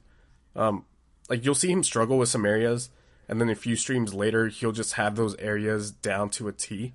So you're at least seeing progress there as opposed to Simply or Cheese who have these move sets nailed down as perfectly as possible. You know, they they'll still mess up a little thing, but but their mistakes are more like they unlocked the star and they're just off by like a couple centimeters. So when the star lands, they still have to jump up to, you know, get the star, you know? That's those are their mistakes. With Mizkif, it's more like he needs to do uh, a wall jump that he just has to keep doing over and over and over to to achieve a start, you know? It's kind of like- like, a peek behind the curtain of how speedrunning works. Yeah, exactly. like. Yeah, which is actually pretty cool. It's kind of like you know people that like to go watch teams practice opposed to play. Yeah, yeah, yeah, exactly. Um, yeah. but like aside from that, oh, go ahead. Oh no, I was gonna say like if like if you want to watch like more speedruns, like I know I've mentioned this before, probably in QC, but I really recommend watching a series of videos. I forget the name of the channel, but if you just type like Sonic Adventure 2 speedrun progression, and they just kind of go over like the history of like when the records were beat, when certain like new techniques were found that blew the game wide open, and like I I don't know, I, I love like just watching those, especially when you hear like the stories and you see like some of the reactions of someone who's like down like a couple sec like 10 seconds or something it's like oh man like i'm not gonna make it and then like at some point like in the sonic adventure 2 speed run i guess meta they found a like gear factory skip and then so people were abusing that skip but then this other person they went for something riskier which was i guess the gear factory skip skip where they I guess skip that section of the skip so that it just skips even further. But it's like mm-hmm. one of the hardest things to pull off, and like they managed to do it. And I don't know, it's super hype stuff. Definitely, you know, and they just kind of cut to the good stuff. Yeah, It's definitely good. like That that honestly sounds the most my speed of all these is like because I can you know I've seen like some Gonna games have a that narrator, put so it's segments explaining and everything. stuff. And the techniques and Exactly. Yeah. Like I could see someone glitching through and be like, I don't understand how they're doing it, but it looks crazy. But to be like, all right, so then they discovered like almost like a documentary about like how it came to be. It- it that literally is. sounds really cool. Because yeah. sometimes you do need to hear like this is really hard to do because otherwise, you know, like when speedrunners do it, they make it look easy. It looks like it happens in the first try, but then you have when you've learned that it's like oh they have to have like pixel perfect placement for these things or Right, blah blah right. blah. It's like damn. Like it lets you appreciate it on a different level. Yeah. oh, I see Yeah. what you did. Huh. That was Uh, intentional. like like speaking of level, um, these speedruns have shown me more than anything, just what a goddamn fantastic game Super Mario sixty four is. Like these but these these streams have given me a newfound appreciation for the game, and while I'm watching them, I catch myself constantly saying, "Man, I understand why this is one of the most important games of all time."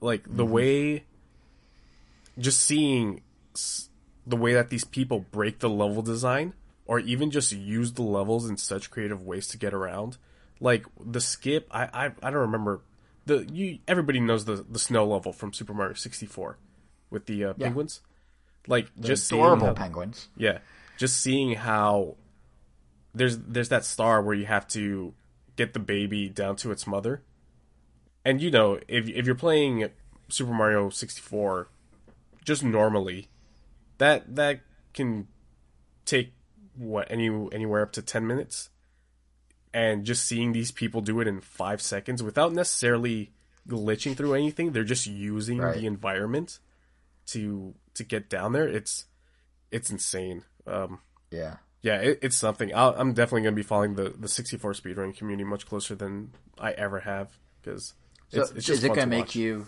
Is it gonna make you pick up uh, 3D All Stars and play some Mario 64 yourself? Uh, it, it maybe, but not to speedrun it. Maybe just to replay Right. it. I, That's what I've- I mean, yeah. I have been thinking of like, man, I wonder if there's any game where I have enough memory and that I'm good enough to speedrun it. I honestly can't think of anything. The closest that I came up to was Bloodborne, but man, even I'm still pretty bad at that game.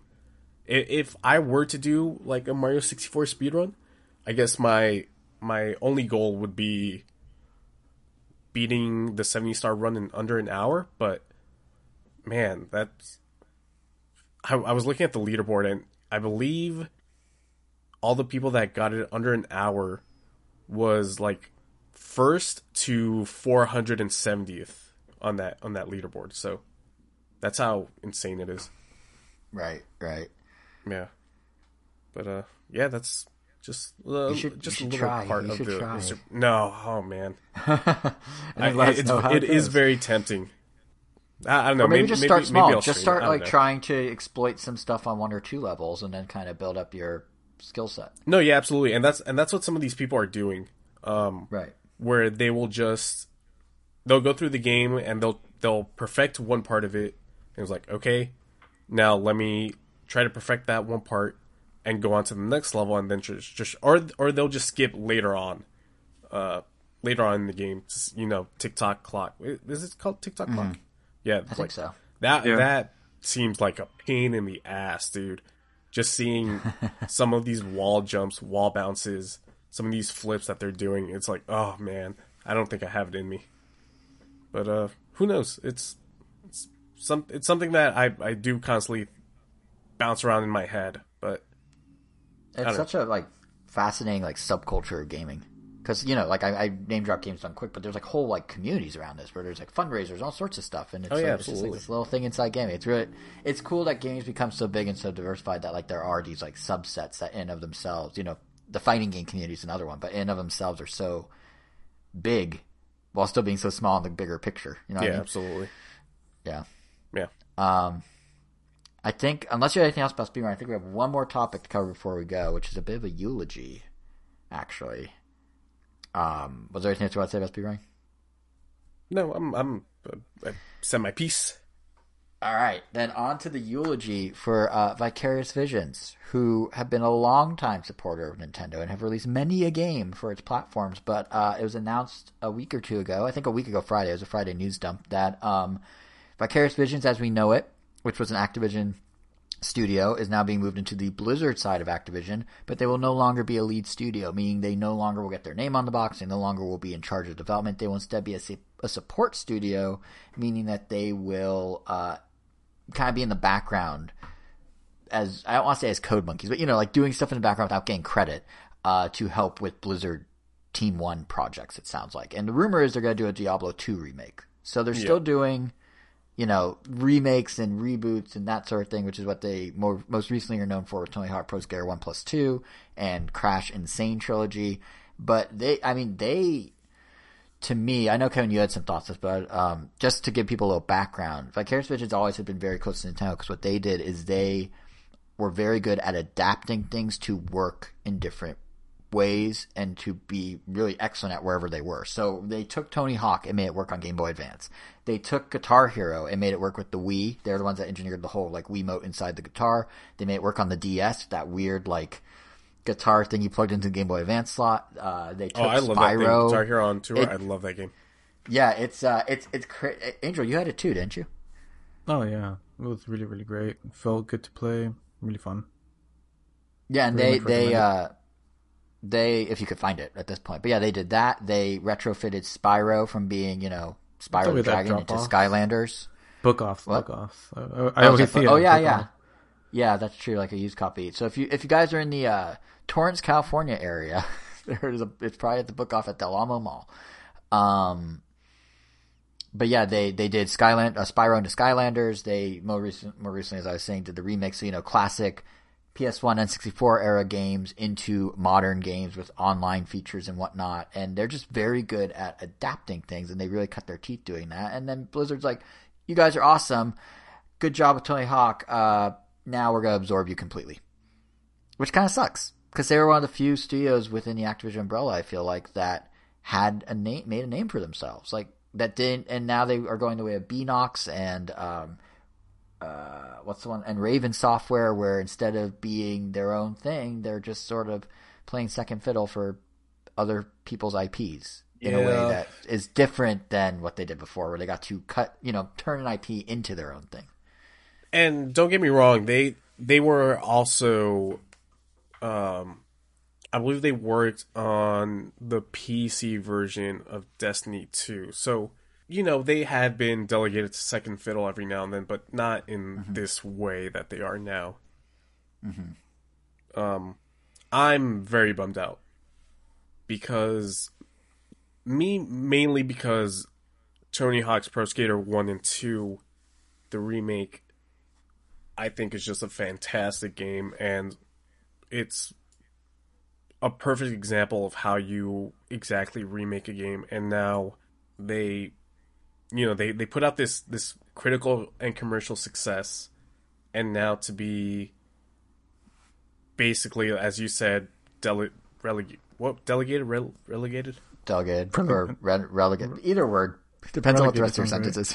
relegated to this sort of I guess it, they they sound more like second party at this point to to Blizzard. Yeah. Um, It's very And not even in a way, not even in a second party way that like Next Level Games is now second party to Nintendo, where you know they bought them and they're like, we're gonna boost up what you do and you gotta keep your studio and keep your name. Like they, I think, dissolved Vicarious Visions essentially. Yeah, I mean they're I- still there, but like the head of VV is now like part of the Blizzard exec team or something.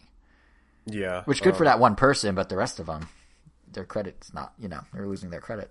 Yeah, and, and don't get me don't get me wrong. I'm sure that the team will stay together, um, but just that they can't be vicarious visions anymore is very, very Yeah.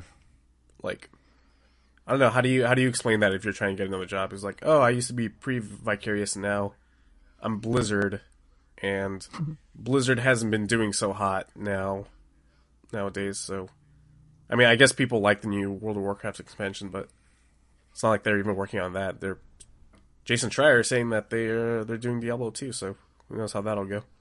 Yeah, and it's interesting because like I- there's apparently there's been rumblings that like Team One at Blizzard, which like their you know their main team, had been having a lot of problems. So besides them doing Diablo two, I imagine Vicarious is going to be helping out with cleaning up some of that because they are such a good. You know, they're about 200 people or something, and they and they cranked out Tony Hawk and they cranked out Crash and like there, I think those franchises can live on just fine with other studios. I mean, Crash Insane Sane Trilogy was Vicarious Vision, but then Crash 4 was Toys for Bob.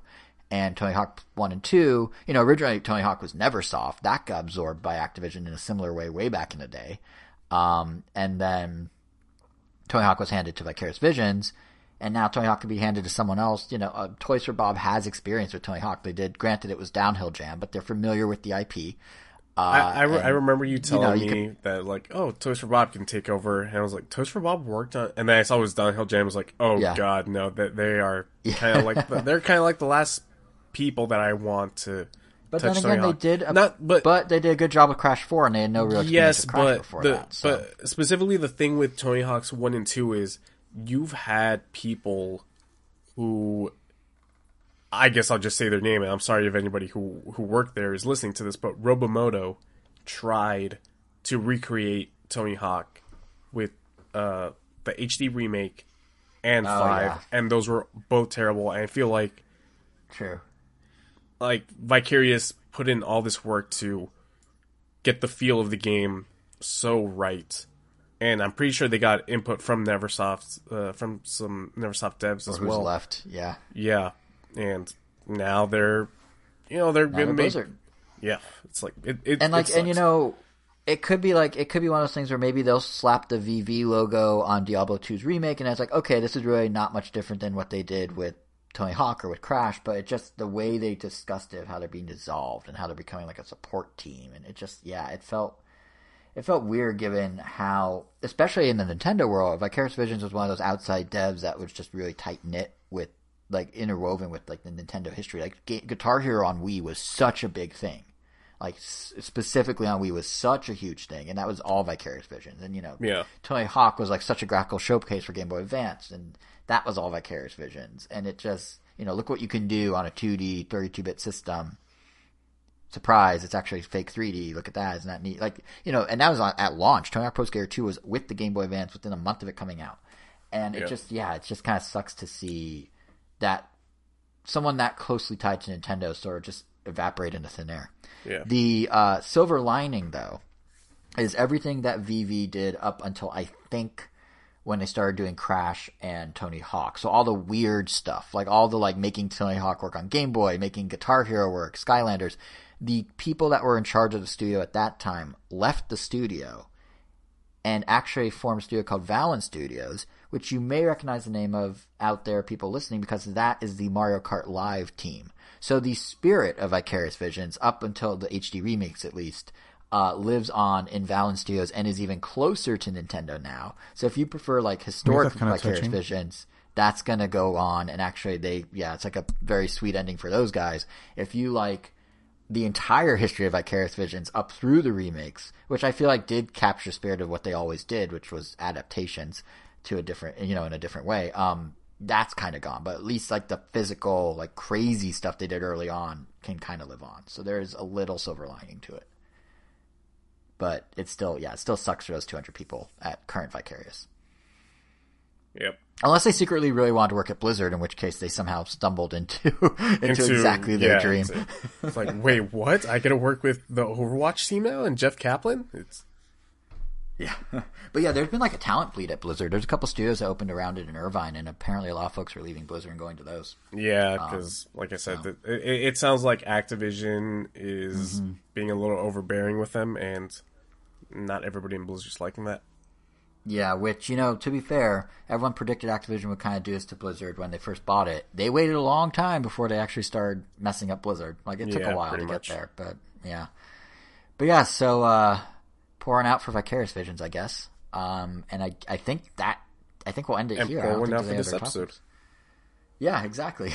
Um, so I hope everyone listening enjoyed our kind of meandering stuff about music games and co-op games and freaking Balan Wonderworld. Um, our next episode will arrive on Valentine's Day, and it's going to include all the news from Nintendo's holiday sales financial report. Which you know, given my well document. Given my well documented love affair with sales numbers, it's fitting that would be the Valentine's Day episode. But uh, also, it's 3D Mario uh, Mario 3D World launch weekend. We, you know, Apex Legends may be out on Switch by then, and who knows what else. So it will be more than just numbers. I we're think Persona Five share impressions of. Strikers will be out by then, but it's I think it comes out on the twelfth, so Yeah, I mean 3D World comes out on the 12th too. So realistically, I don't know if we're gonna talk 3D World. Beyond Oh, never mind. The Actually, no. 23rd. So, I, I no, t- you guys don't get. I take that back. I will probably have Bowser's Fury impressions next episode, and I, I definitely, if Apex, if the rumors come true that Apex is out this week, I definitely am going to talk about that personally. Um, yeah, so to make sure you don't miss um, those guaranteed sales numbers and those mysterious and more topics that may or may not include Bowser's Fury and Apex, uh, you can subscribe to us and on all the podcast apps.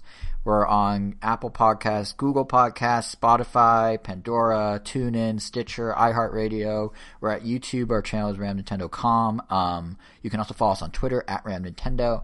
I recommend you do those to also ensure that you don't miss any of our Quarantine Chronicles sub shows, the next of which will be this coming weekend before Ram Nintendo comes back on Valentine's Day. So yeah, I think that does it. Uh, I am JSR7 on Twitter. Angel is Weiro, W-E-I-R-O underscore O on Twitter. Kevin is KVN Gomi on Twitter. And yeah, Kevin, final word? Vicarious Visions. It was nice knowing you. Rest in peace, my friend.